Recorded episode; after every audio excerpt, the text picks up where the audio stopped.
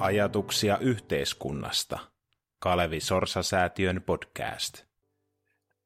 Tervetuloa kaikki kuuntelemaan Kalevi Sorsa-säätiön Ajatuksia yhteiskunnasta podcastia. Mun nimi on Samuli Sinisalo, mä oon hankevastaavana Kalevi Sorsa-säätiössä työskentelen ihmisen toiminnan vaikutukset maapallolle hankkeessa. Ja tänään meillä on tässä podcast-vieraana Oras Tynkkynen, ilmastoasiantuntija ja vanhempi neuvonantaja Sitrassa, ja keskustellaan vähän tästä Glasgown ilmastokokouksesta, joka tässä loppuvuodesta 2021 järjestettiin. Mutta Oras, päästetään sut heti ääneen. Et kerro, sä olit, sä olit Glasgowssa paikalla, tämä oli, ei ollut ensimmäinen COP, että minkälainen, minkälainen reissu se oli tällä kertaa?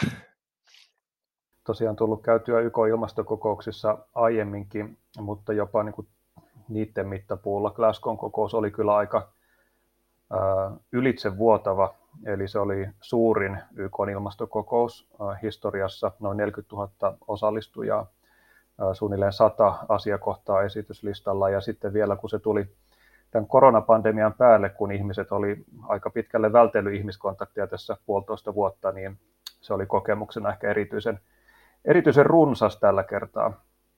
Joo. Päivittäisiä testejä ja turvatoimia ja kaikkea ilmeisesti oli. Kyllä vain, eli kokousalueelle päästäkseen piti joka aamu tehdä testiä, laskeskeli, että niitä tuli sitten sen kokouksen aikana yhteensä tehtyä noin 20 suuruusluokkaa. Okei, siinä, siinä on oma, oma urakkansa siinä. Ja sä olit siellä Suomen delegaation mukana ja, ja seurasit siis neuvotteluja hyvin läheltä, niin haluaisitko sanoa alkuun tähän, että minkälainen se niin kuin, jonkinnäköinen kokonaisarvio siitä, että mitä, mitä Glasgowsta saatiin ulos? Joku pyysi kiteyttämään Glasgown kokouksen Annin kolmeen sanaan ja sanoi, että merkittävä, mutta riittämätön. Eli sieltä saatiin itse asiassa YK-ilmastokokousten mittapuulla hyvinkin paljon ulos ja voidaan sitä purkaa vähän tarkemmin, että mitä ja millä rintamilla. Eli siinä suhteessa sitä voi pitää hyvinkin onnistuneena. Sitten toisaalta taas tietysti ilmastokriisin kiireellisyyttä vasten peilattuna, niin ainahan pitäisi saada enemmän ja aina olisi parempi, jos saataisiin enemmän.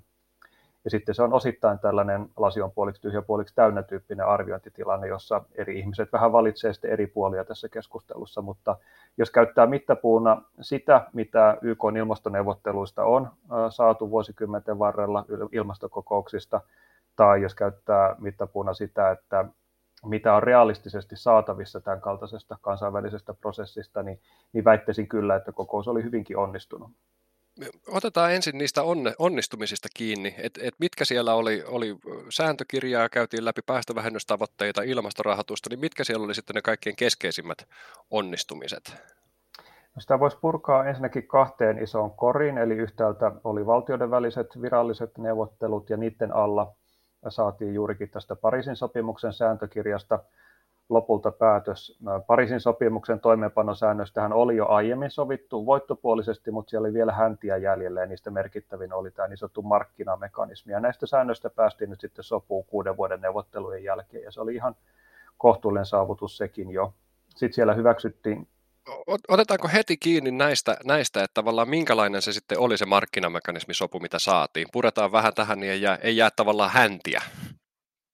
Joo, no markkinamekanismi, se on vähän monimutkainen työkalu, mutta pohjimmiltaan kyse on siitä, että miten valtiot voi tehdä yhteistyötä ja käydä kauppaa päästöoikeuksilla saavuttaakseen ne Pariisin sopimuksen alaiset päästötavoitteet. Ja se, mistä nyt Glasgowssa oikeastaan sovittiin, niin siinä oikeastaan on ehkä kaksi olennaista osatekijää. Yksi on siis hyvä ja myönteinen asia, toinen sitten vähän huonompi. Eli se hyvä asia on se, että saatiin sovittua sellaiset pelisäännöt tälle valtioiden väliselle päästökaupalle, joka käytännössä pystyy estämään kaksoislaskennan, ja kaksoislaskennalla tarkoitetaan sitä, että saman päästövähennysyksikön voisi käyttää hyväksi kahteen otteeseen, jolloin tietysti ilmastohyöty jää olemattomaksi, jos ikään kuin yhdellä ainoalla vähennetyllä päästötonnilla voi väittää vähentäneensä kaksi päästötonnia. Eli tässä suhteessa säännöt oli aika onnistuneet. Sitten toisaalta aika vahvasta poliittisesta paineesta johtuen siellä samalla sitten sovittiin niin, että näitä vanhoja päästöoikeuksia, mitä on jäänyt vanhoilta kausilta yli, niin niitä saa edelleen käyttää nyt myös Pariisin sopimuksen aikana. Ja se taas sitten heikentää ilmastotyön kunnianhimoa kansainvälisesti. Mutta tämä ikävä uutinen, niin se vaikutus on aika lyhytaikainen, kun taas näiden pelisääntöjen vaikutus on toivottavasti pitkäaikainen, eli niistä hyvistä pelisäännöistä on hyötyä vuosikymmeniä eteenpäin. Se, se kuulostaa rohkaisevalta, mutta siis tosiaan eli Kioton sopimuksen päästö, päästövähennyksiä nyt tuodaan vielä, elätetään tai tuodaan mukaan tähän uuteen. Joo, kyllä vain. Joo. Mitä sitten keskeytin sinut tuossa äsken, että mitä ne muut tämän sääntökirjan lisäksi, niin, niin se seuraava oleellinen asia, mitä sieltä saatiin? No aika paljon huomiota herätti se, mitä sanottiin niin sanotussa yleispäätöksessä, joka on vähän tällainen kuin kehystävä päätös tai kattopäätös kaikille niille yksityiskohtaisemmille päätöksille, mitä Glasgow kokouksesta saatiin. Ja siinä oikeastaan oli mun nähdäkseni kaksi erityisen olennaista asiaa. Ensimmäinen on se, että Pariisin sopimuksessa vielä asetettiin ensisijaiseksi tavoitteeksi rajoittaa ilmaston kuumeneminen selvästi alle kahteen asteeseen, ja sitten siinä sivumennen sanottiin, että no olisi se kiva, jos pystyttäisiin jäämään vain puolentoista asteeseen. Nyt tässä Glasgow kokouksen yleispäätöksessä itse asiassa maailman maat sopi käytännössä siitä, että se puolentoista asteen tavoite on ensisijainen, eli pitää ensisijaisesti pyrkiä siihen ja tavoitella sitä, ja se voi kuulostaa tietysti aika vähäiseltä, että selvästi alle kaksi astetta, puolitoista astetta, onko iso ero, siinä on yllättävän suuri ero yhtäältä vaikutuksissa ihmisten ekosysteemien kannalta, kuinka paljon ilmasto kuumenee, onko se puolitoista astetta vai, vai lähempänä kahta astetta, ja sitten toisaalta taas päästöbudjettien kannalta. Eli selvästi alle kahdessa asteessa pysyminen on noin päästöleikkausten näkökulmasta huomattavasti helpompaa kuin puolentoista asteen tavoitteleminen, ja tämä oli aika iso periaatteellinen muutos. Ja jos taustat kiinnostaa, niin hyvä mainita, että Kalevi Sorsa-säätiöhän on julkaissut Pariisin sopimusta avaavan paperin, jossa käydään tarkemmin läpi, että mitä siellä Pariisin sopimuksessa oikein on sovittu. Kyllä joo, taisi joku aika sitten meidän Impulsseja-sarjassa tulla, mitä jokaisen tulisi tietää Pariisin ilmastosopimuksesta ja tekijöinä Matleena Moisio ja muu Oras Tynkkynen, että kannattaa sorsafoundation.fi käydä lukemassa. Ja sitten se toinen tässä yleispäätöksessä ollut mun nähdäkseni ihan merkittävä osa oli se, että, että jälleen kerran jos katsoo mitä Pariisin sopimuksessa sovittiin, niin siellä sovittiin, että näitä maiden päästösitoumuksia, niitä pitää päivittää viiden vuoden välein. Aina viiden vuoden välein kokoontua yhteen ja katsoa, että no mihinkäs näillä yllätään ja kuinka paljon enemmän maat olisi ehkä valmiita tekemään. No nyt itse asiassa Glasgowssa päätettiin, että tässä alkavan vuoden aikana pitää nyt uudelleen vielä katsoa niitä maiden päästösitoumuksia ja toivottavasti sitten myös päivittää niitä, että päästäisiin pitemmälle. Ja tämä on aika iso periaatteellinen muutos aiempaan ja se on myös hirveän välttämätön, koska jos me tässä lasketeltaisiin näillä nykyisillä päästösitoumuksilla viisi vuotta eteenpäin, niin me oltaisiin syöty meidän maailmanlaajuinen päästöbudjetti aika lailla. Eli meillä ei ole valitettavasti varaa odotella viittä vuotta, vaan pitää, pitää toimia tiukemmalla syklillä. Eli tässä ikään kuin se ykköskori, eli valtioiden väliset neuvottelut ja niiden ratkaisut. Joo, ja nythän oli ensimmäinen, ensimmäinen kerta, kun näitä 2015 sovitun Pariisin sopimuksen päästövähennyksiä tarkasteltiin. Kyllä vain, ja se oli Pariisissa sovittu, että näin oli tarkoitus tehdä jo viime vuonna, mutta sitten tuli pandemia, eli lykkääntyi vuodella tähän Glasgow kokoukseen. Kyllä, eli ens, ensi vuonna toivottavasti toivottavasti tarkistellaan uudestaan. Ja haluatko vielä avata? Mun, mun ymmärrys on se, että siinä kokouksen alussa tuli varsin paljon näitä uusia päästövähennysjulkistuksia, että moni, moni maa julkaisi tavoitteita ja, ja tavallaan tämä kuumenemis skenaario näyttää vähän paremmalta kuin mitä se oli ennen kokousta, että nyt oltaisiin matkalla sinne 1,8 asteen kuumenemiseen. Eli, eli, eli tavallaan niin kuin jotain hyvää, mutta vielä olisi töitä tehtävä, tehtävänä, että päästä siihen puolentoista, puolentoista asteen tavoitteeseen. Joo, no tämä onkin iso vyyhti, jota mä oon tässä Twitterinkin puolella matkan varrella vähän pöyhinen, mutta se peruskuva on tosiaan se, että jos katsoo pelkästään maiden virallisia ilmastopoliittisia toimenpiteitä, siis erilaisia veroja ja päästökauppajärjestelmiä ja rajoituksia ja, ja tukia ja muita, joilla pyritään leikkaamaan päästöjä, niin niillä maailma olisi nykyään matkalla jonnekin noin 2,7 asteen kuumenemiseen, eli reippaasti yli Pariisin, Pariisin sopimuksen tavoitteiden. Mutta siinä siis on tarkasteltu pelkästään kaikkia niitä ilmastopoliittisia toimenpiteitä, jotka on jo päätetty ja hyväksytty maailman maissa. Mm. Eli oletuksena on se, että tästä päästä eteenpäin yksikään valtio ei tekisi enää yhtään päästöjä vähentävää toimenpidettä. Ja se on tietysti aika, mm. aika synkkä oletus. Ja sitten taas siellä toisessa äärilaidassa, jos oletetaan, että ynnätään sekä nämä jo päätetyt ilmastopoliittiset toimenpiteet, että sitten maiden päästösitoumukset, kuinka paljon päästöjä leikataan vuodelle 2030, ja sitten vieläpä ne pitkän aikavälin tavoitteet, eli hiilineutraaliustavoitteet vuosisadan puolivälin tienoilla useimmilla mailla. Ja nämä kaikki yhteenlaskettuna, ne johtaa sinne jonnekin 1,8 asteen huitteelle, eli, eli siinä on ihan huomattava parannus verrattuna aiempien vuosien tilanteeseen jo nyt nähtävissä. Hmm. No sitten tietysti siitä nousee heti ainakin kaksi ajatusta mieleen nopeasti. Ensimmäinen on se, että okei, no näin tapahtuu, jos kaikki maailman maat oikeasti myös toteuttaa ne lupauksensa ja sitoumuksensa. Ja niin kuin me tiedetään, tietysti tämä ei ole aina ihan, ihan varmaa. Ja toinen on sitten se, että se 1,8 astetta on vielä aika paljon enemmän kuin 1,5 astetta, eli siinäkin on vielä matkaa siihen perimmäiseen äh, siedettävämpään äh, kuumenemistasoon.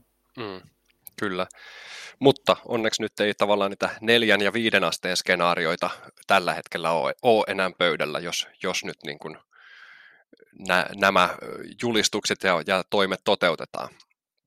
Mutta sä sanoit, että tämä oli tämä ensimmäinen niin valtioiden välinen kori, niin mi, mi, mitä siellä toisessa korissa sitten meillä on? No toinen kori oikeastaan kattaa sen kaiken muun touhun ja puuhan, mitä tapahtuu YK ilmastokokouksissa ja niiden liepeillä.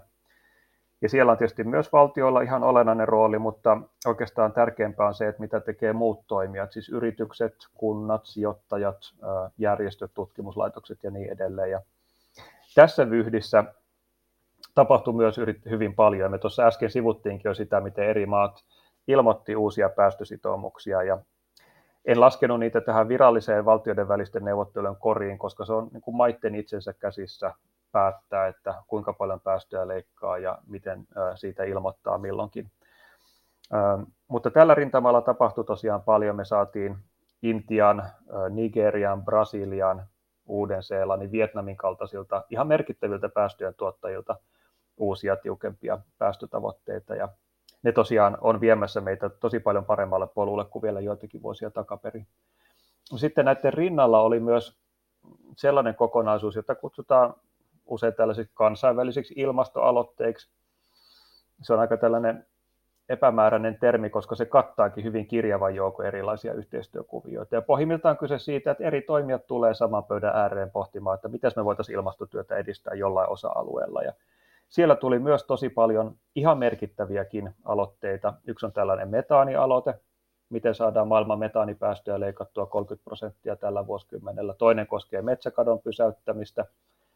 Sitten Tanskalla ja Kostariikalla oli uusi aloite, joka tavoittelee öljyn ja fossiilisen maakaasun tuotannon rajoittamista tulevaisuudessa. Ja sitten oli vielä tällainen kansainvälinen liittoutuma, jossa on mukana isoja sijoittajia, jotka hallinnoi suuruusluokkaa 130 biljoonan eli 130 000 miljardin dollarin varallisuutta ja ne tavoittelee hiilineutraaliutta ajan olon. Ja kaikki nämä on vähän sellaisia, että jokaista voi myös arvioida vähän kriittisesti, että jahas tällaista menitte lupaamaan, mahtaako oikeasti toteutua, onko riittävän paljon, minkälaisia tarkempia pelisääntöjä näihin liittyy, näihin kaikenlaisiin sitoumuksiin ja lupauksiin. Ja se on aivan ok ja paikallaan arvioida näitä kriittisesti, mutta mun perusviesti on se, että, että vaikka puolet näistä toteutuisi 50 prosenttisesti, niin sekin veisi meitä jo aika paljon lähemmäs sitä tavoiteltua polkua. Eli vaikka ottaisi hyvinkin kriittisen näkökulman, niin silti kaikki tämä aktiviteetti, mitä Glasgow ilmastokokouksessa ja sen ympärillä nähtiin, niin, niin se vie meitä jälleen kerran ihan olennaisella tavalla eteenpäin. Mm. Toi, on, toi on hyvin sanottu, ja sä joskus muistan, muistan kuulleni sun sanovan, että kaikki toimet tarvitaan ja vieläkin enemmän tarvitaan. Et juuri, juuri näin. Mutta jos lähdetään vähän sille kriittiselle arviolle tuosta Glasgown kokouksesta, niin mitä sieltä sitten olisi vielä pitänyt saada? Tai olisiko jotain sellaista, mikä, mikä jäi vähän hilkulle, mistä ei päästy sopuun, mitä olisi voinut tulla tai mitä tarvittaisiin saada, niin, niin mitä, mitä tavallaan, jos olisi ollut täydellinen kokous ja täydellinen onnistuminen, niin mitä me oltaisiin vielä ehkä voitu nähdä? Hmm. Jos mä aloitan siitä, joka oli eniten esillä kokouksen loppumetreillä, ja se koski tätä yleispäätöksen kirjausta fossiilisista polttoaineista ja kivihiilestä. Ja siinähän se lopputulema oli, oli se, että maailman maat päätyi kirjaamaan yleispäätökseen, että, että kivihiilen käyttöä tullaan vähentämään. Ja se englanninkielinen termi oli face down. Ja se, mikä siinä loppumetreillä muuttui, muun muassa Intian ja Kiinan painostuksesta, oli se, että ei puhuta käsitellä face out, joka tarkoittaa enemmän siis sellaista vaiheittaista alasajoa. Mm. Eli tässä on sävyero, ja sitä moni tulkitsi aika synkkämielisesti niin, että kylläpäs meni pieleen, kun saatiin vaan face down eikä face out. Mä ajattelin se ehkä enemmän niin, että tämä oli kuitenkin ensimmäinen kerta, kun YK on ilmastoneuvotteluissa liki 200 maailman maata pääsi sopuun siitä, että kivihiilen käyttöä pitää edes merkittävästi vähentää. Mm. Ja jos sitä merkittävästi vähentää, niin ajan olohan siellä maalissa on sitten odottamassa se, että kivihiilen käyttö kokonaan loppuu. Mm. Eli, eli tässäkin on vähän näkökulma kysymys, että kuinka hyvä tai huono se lopputulos oli, mutta että joka tapauksessa päästiin sinänsä oikeaan suuntaan. Ja melkein väittäisin, että mennään kaksi vuotta, viisi vuotta eteenpäin, niin voi hyvin olla, että jossain päätöksessä lukeekin sitten jo se phase out, eli aika on kypsynyt ja maat on hyväksynyt sen, että tämä on se suunta, johon maailma on joka tapauksessa menossa. Mm. No sitten toinen sellainen, ähm, ehkä niin kuin loppujen lopuksi isompikin asia, jossa kehitys oli kyllä aika vaillinaista vieläkin, koskee kansainvälistä ilmastorahoitusta kaikissa sen eri muodoissaan, ja siellä on monta monessa, eli se on aika monimutkainen paketti, mutta pohja, pohjimmiltaan kysymys siitä, että miten tuetaan globaalin etelän maita toisaalta päästöjen vähentämisessä ja toisaalta sitten ilmaston kuumenemiseen sopeutumisessa, ja tällä rintamalla toivottavaa jää aika paljon, eli Glasgown kokouksessa kyllä kuultiin uusia rahoitussitoumuksia – moniltakin rahoittajamailta ja kansainvälisiltä instituutioilta, mutta, mutta suhteessa tarpeeseen niin se rahoitus on edelleen aika vaatimatonta ja, ja se myös hiertää valtioiden välisiä suhteita aika paljon, koska ei olla päästy sen pitemmälle kuin missä nyt sitten tällä hetkellä ollaan. Hmm. Ja niistä Pariisin, Pariisin sopimuksen rahoitustavoitteista ollaan vielä kaukana ja niitähän vain jouduttiin lykkäämään. Kyllä. Mutta pitäisikö me ottaa vielä ennen kuin, ennen kuin otetaan, pureudutaan tarkemmin tuohon ilmastorahoitukseen, niin katsotaan vielä näitä päästövähennyksiä ja Suomea. Meillähän on, ja, ja tavallaan tietysti se metsäjulistus, otetaan se metsäjulistus ensimmäisenä, koska se sai täällä paljon, paljon huomiota ja, ja on, on tietysti Suomen, Suomen kaltaiselle metsäiselle maalle hyvin relevantti aihe. Niin toiko se nyt jotain lisää sitten meidän tavallaan metsäsektoria koskettamaan? Se ei ole ehkä sen kaltainen aloite, joka suoraan koski siis suomalaista metsäalaa. Toki on siis sinänsä hyvä muistaa, että kun puhutaan usein metsäkadosta ja siitä, että miten se kiihdyttää omalta osaltaan ilmastokriisiä, niin kyllähän Suomessakin tapahtuu metsäkatoa, se vaan näyttää vähän toisenlaiselta kuin jossain Brasiliassa. Eli mehän menetetään metsäpinta-alaa edelleen mm. peltojen raivaamisen takia, teiden ja äh, talojen rakentamisen takia – ja se on Suomessakin ihan hyvä pohdinnan paikka, että pitäisikö tälle suomalaiselle kotoiselle metsäkadolle tehdä myös jotain. Mutta että tämä kansainvälinen aloite koskee enemmän ehkä sitä niin kuin metsäkadon rujointa muotoa, eli sitä, että vaan hakataan luonnonmetsää, erityisesti tuolla tropiikissa, ja sitten siihen tilalle ei istuteta mitään uutta metsää, vaan että sitä hyödynnetään sitten ehkä viljelyyn tai muuhun käyttöön, mutta että mutta se ei niin kuin pysy metsäpeitteisenä. Mm. Ja että ensisijainen tavoite on varmaankin saada pysäytettyä tämä tropiikin luonnonmetsien hävitys sillä aloitteella. Mm. Ja Suomihan oli mukana siinä aloitteessa, eikö, eikö näin? Suomi ja erittäin iso osa maailman maista itse asiassa vähän ehkä yllättäenkin. Siellä on siis myös joukossa monia niitä maita, joita tämä metsäkato kaikkein pahimmin tällä hetkellä koskee. Mm onko siinä, jos spekuloidaan, että se var, varmaan se ei ole ongelmatonta se metsäkadon syntyminen myöskään niissä maissa, että vaikka se tietysti tuo tuloja jonne, jo, jollekin sektorille, niin, niin siinä on myös sitten suuria ongelmia, että sen takia kannattaa lähteä näihin aloitteisiin mukaan. Siinä varmaan on toisaalta tosiaan se ymmärrys näissäkin maissa, että ainakin tällainen nykyisen kaltainen aika holtiton metsäkato, niin se kyllä kostautuu lopulta sille maalle ja sen asukkaalle itselleen. Toisaalta sitten osa voi ehkä nähdä, että tässä on kansainvälisen profiilin korottamisen paikka, tai voi kokea, että näyttäisi huonolta, jos jäisi sellaisen aloitteen ulkopuolelle ja saattaisi joutua vähän tikun nokkaan. Eli, eli kuitenkin kansainvälisessä suhteessa paljon tapahtuu tällaisen vertaispaineen kautta. Ja yleensä maat välttelee sitä, että niille jäisi se musta pekka käteen, että ne olisi mm. jotenkin kielteisen huomion kohteena sen takia, että ne ei ole mukana jossain sellaisessa, jossa kaikki muut on jo. Mm. Eli senkin, niin, että tavallaan nämä pehmeät keinot myös on merkityksellisiä. Kyllä vain. Mutta jos katsotaan sitten, sitten näitä päästövähennystavoitteita ja Suomea, niin meillähän on varsin kunnianhimoinen tämä hiilineutraaliustavoite 2035. Niin mit, miten se Suomi ja sitten tietysti Suomi osana EUta, niin miten, miten nämä niin Suomi ja EU näyttäytyy kansainvälisessä vertailussa päästövähennysten osalta siis? Siinä on varmaan hyvä erotella tosiaan EU ja Suomi, koska ne on pikkasen eri tarinoita. Jos aloittaa tästä EUsta, niin EUllahan on kohtuullisen topakat päästövähennystavoitteet hiljakkoin määritelty Euroopan ilmastolaissa, eli vähintään 55 prosentin vähennys tällä vuosikymmenellä ja sitten ilmastoneutraalius vuosisadan puolivälissä. Ja EU vertautuu muihin isoihin päästöjen tuottajiin kohtuullisen hyvässä valossa, eli, eli EUlla on selvästi paremmat, vahvemmat ilmastositoumukset kuin monilla muilla päästöjen tuotteilla, vaikka ajatellaan Kiinaa, Intiaa, Venäjää, tämän kaltaisia maita. Sitten samaan aikaan on totta sekin, että nämä EU-nykyisetkään päästötavoitteet ei vielä ole sen Pariisin sopimuksen puolentoista asteen tavoitteen mukaisia. Eli jos ajatellaan, että EU tekisi reilun osuutensa näistä globaaleista päästövähennyksistä, niin itse asiassa meidän pitäisi tehdä vielä hieman enemmän. Ja tässä suhteessa vaikka, vaikka Iso-Britannia pärjää paremmin. Eli Iso-Britannian omat kansalliset tavoitteet on tiukempia suhteessa kuin mitä EUlla tällä hetkellä on. Eli tässä on siis EUlla parantamisen varaa, mutta ei olla mitenkään pahnanpohjimmaisia toki, että siitäkin on niin kuin, äh, annettava se tunnustus, joka tässä tapauksessa ansaitaan. Ja se, mistä EU ehkä ansaitsee erityistä tunnustusta, on se, että EU on ylivoimaisesti suurin kansainvälisen ilmastorahoituksen antaja ja päihittää tässä suhteessa mennen tulle vaikka Yhdysvallat ja, ja monet muut verrokkimaat. Eli, eli tässä suhteessa EU on, on ansioitunut kohtuullisen hyvin. No sitten hyppää Suomeen. Tämä Suomen hiilineutraaliustavoite 2035, se on ihan kansainvälistä kärkiä ja se on myös Suomen reilu osuus, eli sitä voidaan perustella niin, että Suomi tekee sen, mikä meille oikeasti kuuluu tehtäväksi. Eli tavoite on kohdillaan. No toimeenpano on sitten vähän toinen kysymys, eli niin kuin jokainen uutisia Suomessa seurannut on saanut varmaan huomata, niin hallituksessa on ollut aika erilaisia näkemyksiä puolueiden välillä siitä, että mikä on tarvittava ilmastopoliittisten toimenpiteiden määrä ja, ja milloin pitää päättää ja mistä.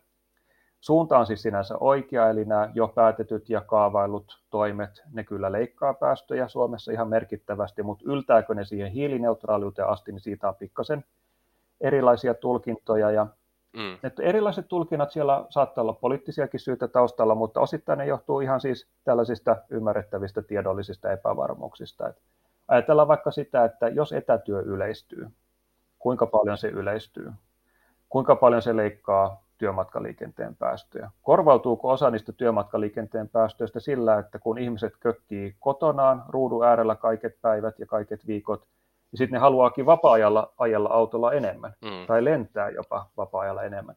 Ja mm. nämä on siis aitoja epävarmuuksia, joita on niin kuin vaikea mitenkään yksilitteisesti ratkaista, ja sen takia tässä on vääjäämättä tiettyä, tiettyä epävarmuutta sen suhteen, että ollaanko pääsemässä maaliin vai ei. Mm. Mutta että äm, ollaan menossa oikeaan suuntaan, mutta luultavasti tarvitaan vielä lisää päätöksiä ja lisää toimia, jotta varmasti päästään sinne maaliin 2035. Joo. Ja mä kanssa muistan nähneeni ilmastopaneelilta lukuja, missä meillä ihan kohtalaisen iso vielä tämä toimenpide tai päätös tai toimenpidekuilu kuilu on olemassa ja erinäköisiä arvioita siitä, että mitä sille voisi tehdä. Et turve ja moni muu asia siellä, siellä sitten nousee esiin. Kyllä, jos ottaa ihan yhden esimerkin, niin maatalouden päästöthän Suomessa ei ole laskenut 2000-luvulla ollenkaan. Ja nyt kun arvioitiin tämän tuoreen EUn yhteisen maatalouspolitiikan CAP-uudistuksen toimeenpanon vaikutuksia, niin siellä se johtopäätös oli se, että niillä toimenpiteillä pystytään leikkaamaan maatalouden päästöjen kasvua, mutta että edelleenkään ei saada maatalouden päästöjä sellaiselle laskuuralle, joka auttaisi Suomea saavuttamaan tämän hiilineutraalistavoitteen. Eli, mm. eli kyllä tässä tekemistä vielä monella alalla on. Joo, no se näissä mielenkiintoinen nähdä, miten näitä sitten intressejä sovitetaan tuolla poliittisessa prosessissa, että, että tähän kunnianhimoiseen tavoitteeseen päästäisiin. Mutta jos hypätään sitten sinne kansainväliseen ilmastorahoitukseen, eli se oli, se oli niin kuin yksi iso, iso kiistakysymys siellä, siellä Glasgown kokouksessa, niin, niin, niin tuolla Pariisin sopimuksessa asetti, asetettiin se 100 miljardia vuodessa uutta ja lisäistä rahoitusta kehittyville maille, niin, niin sitä ei olla vielä saavutettu. Että missä, missä sen osalta mennään? No tuoreimmat viralliset luvut, jotka taitaa olla vuodelta 19, viittaa siihen, että tätä kansainvälistä ilmastorahoitusta olisi saatu liikkeelle sellaiset 80 miljardia dollaria vuositasolla. Eli se on ihan sievoinen summa sinänsä, mutta siinä on vielä kaulaa tähän 100 miljardiin dollaria, joka luvattiin. Ja nyt jos katsoo, että mitä Glasgown ilmastokokouksessa kuultiin ilmoituksia erilaisilta rahoittajatahoilta, minkälaisia suunnitelmia on pöydällä, niin näyttää siltä, että siihen 100 miljardin dollariin oltaisiin yltämässä kyllä lähivuosina, ehkä 2023 paikkeilla. Eli suunta on sinänsä oikea, mutta toki silloin ollaan aika pahasti jälkijunassa ja joku voi tietysti ajatella, että no miljardi sinne, miljardi tänne tai että 2020-2023 onko niin suuri ero. Ja eihän siinä niin kuin käytännössä ehkä niin kuin valtavan suuri ero olekaan, mutta tämä on aika pitkälle myös periaatteellinen kysymys. Eli nousevat taloudet katsoo tätä lupausta ja havaitsee, että hetkinen, lupausta ei ole toteutettu, minkä takia meidänkään pitäisi pitää kiinni meidän sitoumuksista, jos rikkaat pohjoisen valtiot ei ole valmiita pitämään kiinni omista sitoumuksista. Ja tällainen epäluottamuksen ja kyräilyn ilmapiiri, sehän myrkyttää tietysti ymmärrettävästi kansainvälisiä suhteita ja neuvotteluita. Ja sen takia mä ajattelen, että tässä on kyse isommasta asiasta kuin siitä mm. sadasta miljardista dollarista. Ja 100 miljardia dollaria tietysti kuulostaa suomalaisen korvia aika isolta, että ei mulla ainakaan lompakossa ole sellaista summaa, mutta että maailman mitassahan se on pohjimmiltaan aika, aika pieni summa loppupeleissä. Jos ajattelee, että meitä on kohta kahdeksan miljardia ihmistä ja jakaa sen 100 miljardia dollaria kahdeksan miljardin ihmisen kesken, niin se on niin kuin suhteellisen pieni summa loppujen lopuksi. Eli ei pitäisi olla ylitsepääsemätön haaste saada sen kaltainen rahasumma liikkeelle tähän vuotuiseen ilmastorahoitukseen. Kyllä. Mutta mit, mitäs muuta sitten rahoituksen osalta? Siellä tuli, tuli kumminkin avauksia tämän, tämän, tämän sop, ton sopeutumisen osalta ja sitten oli tämmöinen Skotlandin äh, loss, and, loss and Damage avaus, joka oli vähän tämmöinen uusi, uusi pelin avaus. Että haluatko niitä, niitä kuvata? Joo, ehkä taustaksi tästä kansainvälisestä ilmastorahoituksesta perinteisesti on jaettu sitä kahteen koriin, eli toisaalta sellaisen rahoituksen, joka auttaa vähentämään päästöjä ja sitten sellaisia, joka auttaa sopeutumaan näihin ilmaston kuumenemisen vaikutuksiin. Ja näissä on ollut myös aika paljon vääntöä vuosien varrella, erityisesti sen suhteen, että miten saadaan kohdennettua rahoitusta myös tähän vaikutuksiin sopeutumiseen, koska se on monille globaali etelän köyhille maille se kaikkien akuutein ja, ja tärkein asia, jossa puhutaan ihan siis konkreettisesti ihmishengistä. Ja jos on rutiköyhä maa, joka ei tuota juuri lainkaan päästöjä, niin onhan se hyvä, jos sitä autetaan vaikka investoimaan uusiutuvaan energiaan, varmasti tervetullutta, mutta että siellä kuitenkin ne murheet on enemmän sellaisia, että miten saataisiin tuotettua ruokaa, että, että ihmiset ei kuolisi nälkään, niin silloin tällainen sopeutuminen on näiden maiden näkökulmasta vielä paljon tähdellisempää.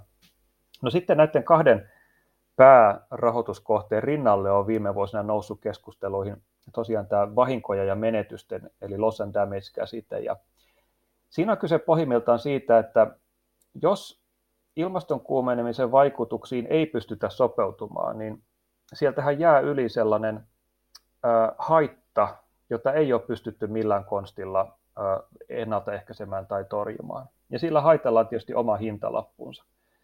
Ja se voi tarkoittaa vaikka sitä, että kun merenpinta nousee, niin jotkut ihmiset menettää kotinsa, tai se voi tarkoittaa sitä, että kun tulee se trooppinen hirmumyrsky, niin se tuhoaa, tuhoaa tuota, ää, paljon omaisuutta. Ja globaali etelämaiden viesti on ollut se, että, että kuten rikkaat maat olette tämän ilmastokriisin alun perin aiheuttaneet, ja nyt se näkyy meillä ää, koko ajan erilaisina kasvavina kustannuksina, joita nämä ilmaston kuumenemisen vaikutukset aiheuttaa, niin eikö olisi kohtuullista, että te myös maksaisitte sitten näiden vahinkojen korjaamisesta? Tämähän kuulostaa varsin, varsin loogiselta ja, ja sitten varsinkin jos muistaa sen YK ilmaston puitesopimuksen nämä yhteiset, mutta eriytetyt vastuut, niin myös hyvinkin perustellulta siinä ka, tota, kansainvälisten suhteiden järjestelmässä, missä näistä sovitaan. Kyllä vain, että voi nähdä ihan niin kuin vankat moraaliset perusteet tällaiselle korvaukselle. No käytännössähän niin kuin usein elämässä niin se ei ole ehkä ihan näin yksinkertaista ja Yksi on ihan arkisesti se, että miten määritellään tällaisten vahinkojen kustannukset. Vaikka nyt on viime aikoina käyty keskustelua Madagaskarin nälähädästä, maailman ruokaohjelma ehätti väittämään, että kyseessä on ensimmäinen ilmastonälänhätä. Tutkijat tätä arvioivat totesivat, että ei voida osoittaa, että tämä johtuisi ilmaston kuumenemisesta. Pitäisikö tästä lähettää lasku rikkaille maille vai ei? Mm. Aika vaikea sanoa mitenkään aukottomasti miten se lasku jaettaisiin maiden kesken, jos joku maa on tosi rikas, mutta on aiheuttanut vähän päästöjä, pitääkö se maksaa paljon vai vähän? Tai entä sellainen, joka tuottaa tosi paljon päästöjä, mutta ei ole kauhean rikas, pitääkö sen korvata nyt sitten? Pitääkö ottaa huomioon nykyiset päästöt vai historia-aikana syntyneet päästöt? Tai mikä vastuu on sillä mm. köyhällä maalla itsellä, että jos, jos tehdään päätöksiä, että vaikka investoidaan valtavia rahasummia infraan, joka on ihan siinä rannan tuntumassa, ja sitten merenpinta kuitenkin vääjäämättä nousee.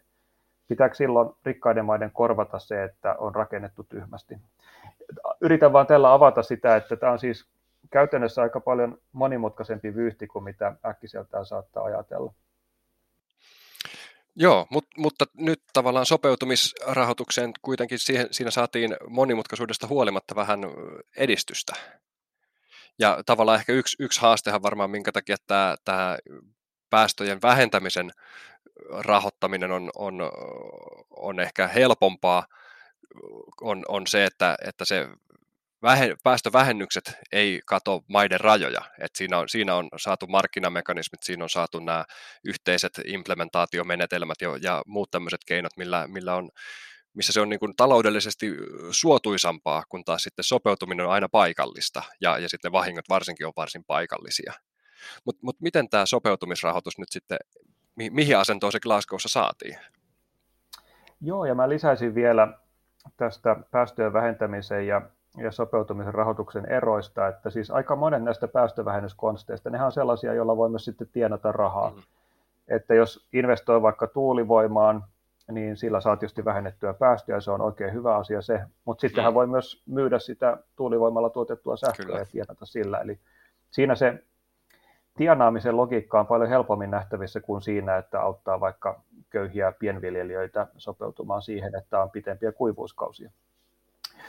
Mutta tosiaan Glasgow kokouksessa saatiin kohtuullisesti uusia rahoitussitoumuksia, vaikka kansainväliseen sopeutumisrahastoon saatiin enemmän rahaa kuin koskaan aiemmin, eli lyötiin kaikki aiemmat ennätykset ja tavoitteet rahoituksen keräämisestä. Sitten täällä vahinkojen ja menetysten rahoituksen puolella avattiin pää ja se vaikutti aika koomiseltakin ehkä, kun ajattelee, että se kokonaistavoite on 100 miljardia dollaria vuodessa kansainväliseen ilmastorahoitukseen ja sitten Skotlanti ilmoitti, että no me voidaan laittaa miljoona puntaa. että sitä lukiessa tuli ensin mieleen, että niin onko tässä nollat nyt oikein kohdillaan, että, että tämähän on siis ihan niin kuin mitättömän pieni summa, mutta, mutta se oli periaatteellisesti tärkeä avaus, että joku sanoo, että tämä on niin tärkeää, että kyllä meidän pitää tähänkin alkaa laittaa rahaa. Kyllä, joo, sehän on tavallaan niin kuin markkinointibudjetti, mittaluokka, että, että tavalla, mut, mutta se on symbolinen ja, ja tärkeä asia. Oliko Suomikin muuten taas pitkästä aikaa lähti mukaan rahoittamaan tätä adaptaatiorahastoa? Joo, eli aiempina vuosina valtiontalouden säästöjen takia oli lopetettu rahoitus tähän kansainvälisen sopeutumisrahastoon ja nyt sitten Suomi palasi rahoittajien joukkoon. Eli, eli se oli tietysti myönteinen uutinen se. Joo. Olisiko, olisiko meillä sitten mahdollisuutta tavallaan, kun toi, just niin kuin sanoit, tämä miljoona puntaa loss and damage tai, tai tota, vahingot ja menetykset, menetykset ja vahingot, niin, niin tavallaan olisiko meillä mahdollista olla, olla myös tämmöinen pieni ja ketterä kansainvälinen toimija ja lähteä siihen, siihen jos ei nyt markkinointi mielessä, niin markkinointisummilla mukaan ja, ja tavallaan edistää tätä nyt, nyt liikkuvaa palloa. Joo, kuulijat ei näe, että mä nyökyttelen täällä niin, että tuota, niska natisee, eli ilman muuta Eli tässä niin kuin olisi tarvittu ehkä vähän parempia hoksottimia Suomelta ja enemmän notkeutta. Eli tämän Skotlannin ilmoituksen jälkeen hyvin pian Vallonian alue Belgiassa ilmoitti, että ne pistää kans pöytään, oliko se nyt sitten miljoona euroa tai jonkin mm. vastaavan suuruisen symbolisen rahasumman. Eli Suomella olisi ollut tässä erittäin hyvät edellytykset kerätä niin kuin myönteistä huomiota mm. sillä, että olisi lähtenyt pienellä periaatteellisella summalla tähän rahoitukseen mukaan. Ja mä olen usein tuonut esiin, että tämä sama pätee itse asiassa ehkä joillakin muillakin osa-alueilla. Eli kun puhutaan tällaista 100 miljardin dollarin kaltaista summista, niin sinnehän Suomen, Suomen miljoonat hupsahtaa niin, että kukaan ei huomaakaan. Mm. Mutta sitten jos katsoo tarkemmin jotain sellaisia ehkä vähän unohdettuja ilmastorahoituksen osa-alueita, niin siellä Suomen miljoonilla ja kymmenillä miljoonilla voi olla sitten paljon enemmän tekoa. Ja mä olen käyttänyt esimerkkinä vaikka sitä, että koko tämän niin kuin kansainvälisen ilmastopoliittisen arkkitehtuurin ylläpitäminen, sekään ei tapahdu vapaaehtoisvoimin, vaan sekin maksaa jotain. Ja siellä niillä Suomen miljoonillakin voi tehdä aika paljon. Eli siis se, että ylipäätään pystytään järjestämään YK ilmastokokouksia ja neuvotteluita. Ja meillä on sihteeristö kansainvälistä, joka huolehtii siitä, että hommat tapahtuu niin kuin niiden kuuluu. Niin siellä siis muutamillakin miljoonilla voi olla ihan kohtuullinen vaikutus. Tai toinen esimerkki, globaali etelän köyhien maiden ilmastoneuvottelijoiden kouluttaminen ja ihan mm. puhtaasti matkojen maksaminen, että siellä tuolta rutiköyhistä maista on varaa lähettää ihmisiä osallistumaan näihin ilmastokokouksiin, niin taas kerran puhutaan aika pienistä summista kokonaisuuden kannalta ja Suomi voisi olla tässä aktiivisempi. Joo, to, toivottavasti näihin tartutaan ja, ja Suomi aktivoituisi. Et onhan se, noissa itse on ollut Durbanissa ja Kööpenhaminassa aikoinaan mukana, niin onhan se ihan eri asia, että jostakin saarivaltiosta tulee kolmen neljä hengen delegaatio, mukaan lukien ministerit, ja taas sitten USAsta ja Euroopasta tulee 60, 70, 80 tai varmaan to, toista sataa henkilöä nykyisin, ja siellä on mukana fysioterapeutit ja muut, jotka pitää sitten neuvottelijat iskussa koko sen kahden viikon rupeaman, mikä siellä neuvotellaan, että se on ihan eri asia olla kellon ympäri niissä pöydissä, missä tarvii olla, jos sulla on kolme henkeä, ja, ja tota, joo. Mutta jos me no, päästiin mukavasti tähän seuraavaan teemaan, joka on sitten tämä YK on ilmastoneuvottelut ja, ja vähän niin kuin tulevaisuus. Et mitkä, mitkä teemat nyt sitten näet, mitä jäi sillä tavalla just pöydälle ja vaiheeseen, että mihin, mihin teemoihin sitten ensi vuonna ja sitä seuraavana vuonna palataan? Onko se tämä rahoitus, jota päivitetään tietysti ne päästövähennystavoitteet ensi vuonna uudestaan, mutta mut mitä muuta? Joo, ensi vuonna tosiaan YK ilmastokokous on Egyptissä ja siellä pöydällä on tosi isona asiana juurikin maiden päästösitoumukset, niin kuin tuossa edellä puhuttiin. Ja ää, jää nähtäväksi, että kuinka paljon saadaan maista tiristettyä näinkin lyhyellä aikavälillä vielä ehkä lisää vahvempia päästösitoumuksia. Mutta sitten aika iso osa tästä keskustelusta tulee kyllä tulevina vuosina pyörimään juuri tämän rahoituksen ympärillä. Eli sen ohella, että miten saavutetaan tämä jo aiemmin luvattu 100 miljardin dollarin vuotuinen taso, niin jo Pariisissa sovittiin, että pitää pikkuhiljaa alkaa miettimään, että mitä sitten seuraavaksi, mikä on se seuraava tavoitetaso, koska ne tarpeet on tietysti ihan toista suuruusluokkaa ja paljon enemmänkin rahoitusta kaivattaisiin. Sitten on koko tämä vahinkojen menetysten ympärillä käytävä keskustelu, joka ei varmasti tule suinkaan vähenemään, eli Glasgowssa saatiin ehkä vähän esimakua siitä, että kuinka iso ja tärkeä asia se kansainvälisessä neuvottelussa tulee olemaan. Miten turvataan, että, että oikeasti saadaan jonkin sortin merkittäviäkin rahasummia liikkeelle vahinkojen menetysten korvaamiseen. Se on ainakin yksi iso kysymys. Mm. Niin, eli vaikka Suomi ei nyt heti lähtenyt ketteränä mukaan, niin tilan, sitä peliä ei ole vielä hävitty, vaan vielä, vielä on mahdollisuus olla se ketterä ja ensi niin kuin suunnannäyttäjä. Joo, mutta siinäkin sitten aika äh, loppuu jossain vaiheessa kesken, eli Suomi ei ole ehkä maailman notkeimpia toimijoita tällaisissa asioissa ja, ja olisi hyvä olla hereillä. Kyllä. No mit, mitä sä sitten näet, näet tavallaan näiden valossa, että mitä sitten tämmöisten edistyksellisten poliittisten voimien meillä Suomessa pitäisi tehdä, että ottaa näitä ilmasto, vaatia ilmastorahoitusta, vaatia päästövähennysten toimeenpanoa, mutta mitä tavallaan, niin kuin, mitkä ne meidän kotiläksyt on ennen seuraavia ilmastoneuvotteluja? No jos aloittaa siitä ilmastorahoituksesta, niin sehän on vähän sellainen asia, että, että aika moni on sitä mieltä, että olisi hyvä juttu, että Suomi tukisi enemmän tätä kansainvälistä ilmastotyötä. Mutta tosi harva on ollut valmis tekemään töitä sen eteen. Eli se on jäänyt Suomessa käytännössä pitkälle kehitysjärjestöön harteille yrittää pitää sitä esillä. Ja sitten kun mennään niihin poliittisiin neuvottelupöytiin, jossa on siis yhtä aikaa punnittavana 10 tai 50 tai 100 erilaista tosi tärkeää tarvetta, mihin sitä julkista rahaa tarvitaan, niin tavallaan poliittisesti ymmärrettävää, että se kansainvälinen ilmastorahoitus ei usein ole siellä kärkisijoilla. Eli jos ei mm. synny sellaista vahvaa viestiä ja vahvaa painetta, että tämä on oikeasti tärkeä kysymys, jota ei voi vaan niin kuin painaa villasella, niin, niin se helposti niissä poliittisissa mittelöissä sitten jää vähän jalkoihin. No mm. sitten toinen kokonaisuus on tietysti tämän meidän Suomen hyvän hiilineutraaliustavoitteen saavuttaminen, mihin tuossa edellä jo viitattiinkin. Eli sen varmistaminen, että oikeasti tehdään niitä käytännön päätöksiä, joilla päästöt saadaan laskusuuntaan. Ja, ja tosiaan kun on seurannut uutisointia nyt viime vuosilta, niin on jälleen osoittautunut aika hankalaksi tehdä niitä käytännön päätöksiä, joilla päästöjä saadaan sitten vaikka liikenteessä tai maataloudessa vähennettyä. Ja siinä, siinä jälleen kerran varmaan tarvitaan sellaista vahvaa viestiä yhteiskunnan eri toimijoilta, että että me tarvitaan ne päästövähennykset ja me ymmärretään, että osa niistä voi jotain maksaa ja osa voi edellyttää jotain muutoksia, mutta me ollaan valmiita hyväksymään se, koska se vaihtoehto, että me epäonnistutaan tässä ilmastotyössä, niin se on vielä paljon kurjempi. Mm. Ja tällaista, tällaista viestiä toivoisi vahvemmin yhteiskunnan eri toimijoilta.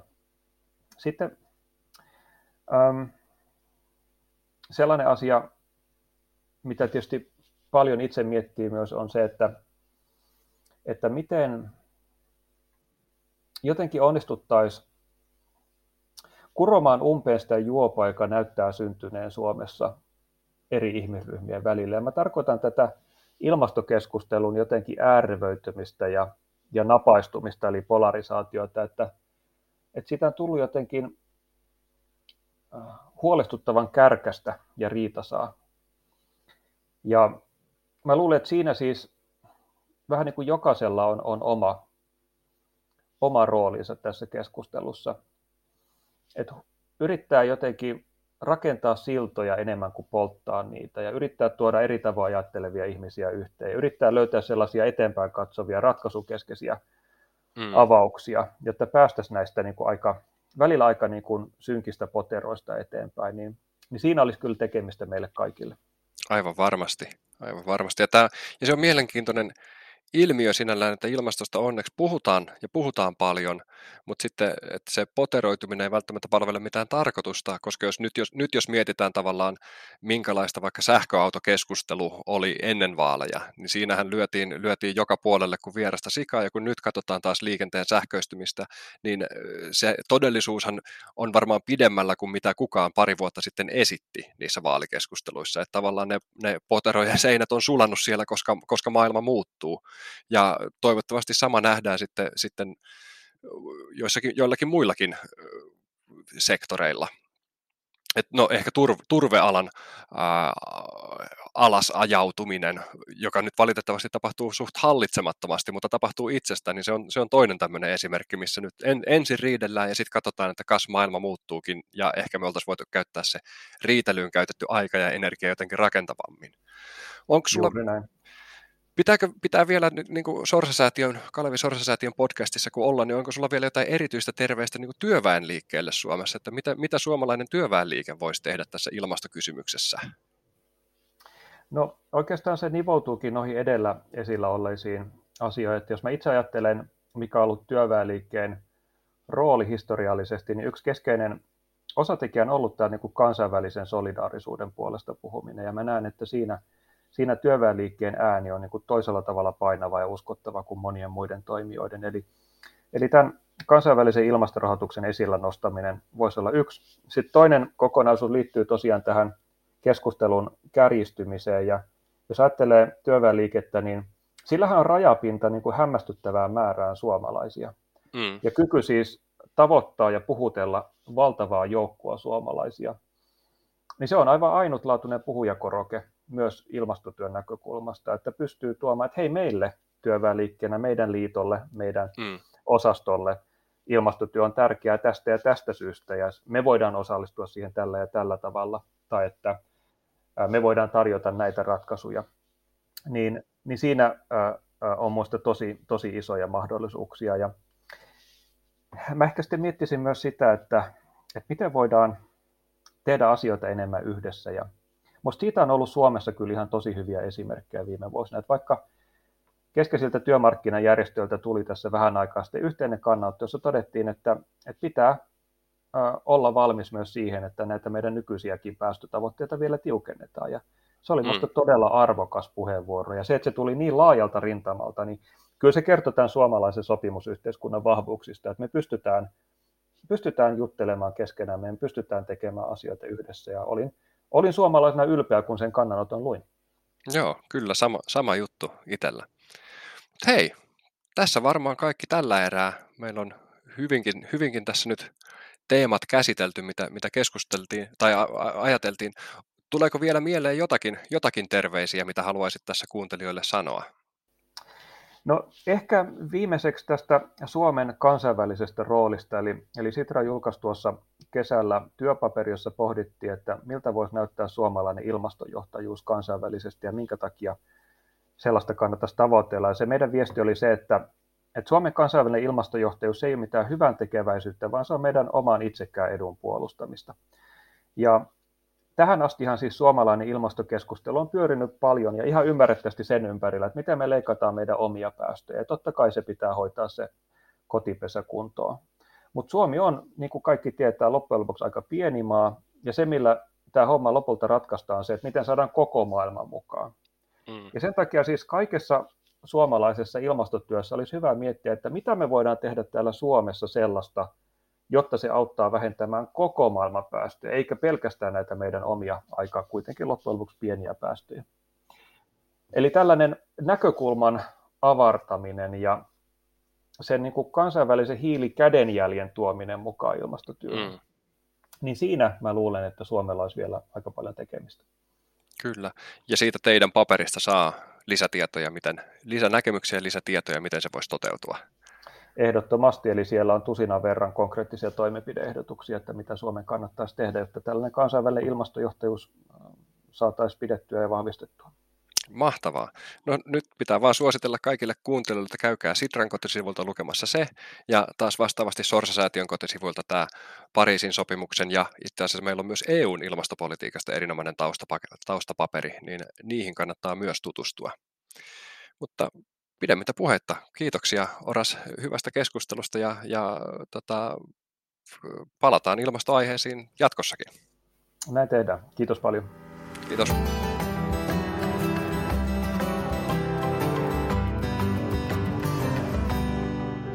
Ajatuksia yhteiskunnasta –